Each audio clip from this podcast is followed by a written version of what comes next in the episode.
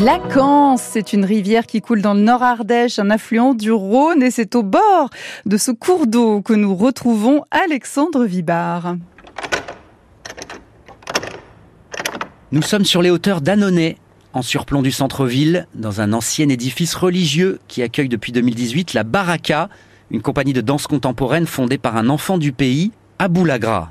La Baraka, animée avec la chorégraphe Nawal Haït Benalla, a pour mission de mettre la danse à la portée de tous dans un véritable écrin architectural. Ici, donc, on est à la chapelle Sainte-Marie. C'est un lieu, euh, un joyau de l'art baroque. On a un plafond à 8 mètres 59 mètres de hauteur, un plafond peint en bois, magnifique avec euh, des, des arabesques. euh, Voilà, tout est dans les tons de bleu, doré, euh, or. Il y a des petits anges. Tout est rond, tout est accueillant. C'est absolument magnifique. Il y a deux grandes fenêtres aussi qui laissent passer la lumière toute la journée, qui traverse et qui tape au sol en fonction des heures. Et puis ce magnifique rétable, ce rétable absolument euh, splendide avec ses dorures, pareil, qui changent de, de couleur et qui s'éveillent au fil euh, de la journée, au fil de la lumière. Et le socle de la chapelle, c'est un studio de danse. Ce n'est plus euh, un lieu de culte.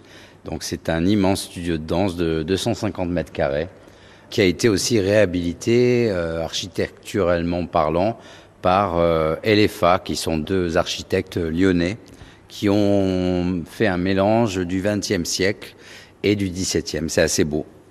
Est-ce que ça inspire comme lieu pour, le, pour la danse? C'était quoi les débuts quand vous êtes venu ici euh, Quand vous avez commencé, quand c'était terminé, que vous avez commencé à danser là-dedans, ça vous faisait quoi?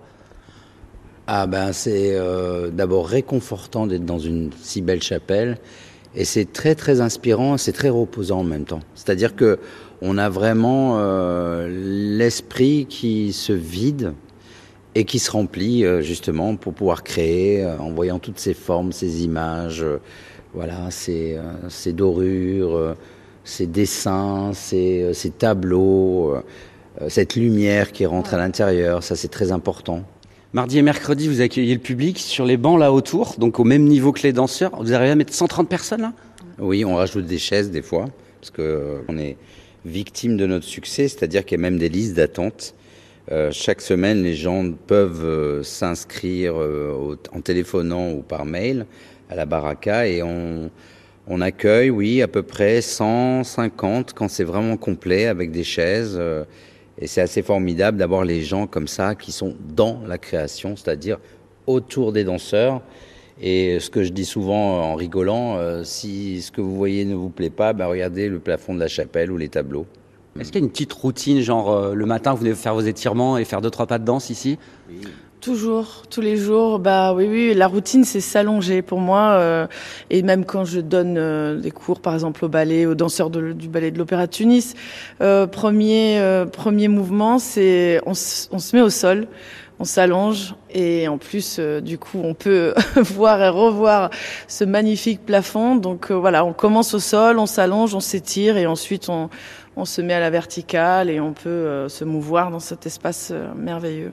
La compagnie La Baraka qui accueille le public toutes les semaines, qui reçoit également une dizaine de compagnies de danse en résidence chaque année et qui propose des formations, des ateliers pour les scolaires et des publics empêchés de centres médico-sociaux, d'EHPAD et d'adultes polyhandicapés. La compagnie Baraka qui recherche d'ailleurs des mécènes pour continuer sa mission artistique dans les meilleures conditions. N'hésitez pas à la soutenir.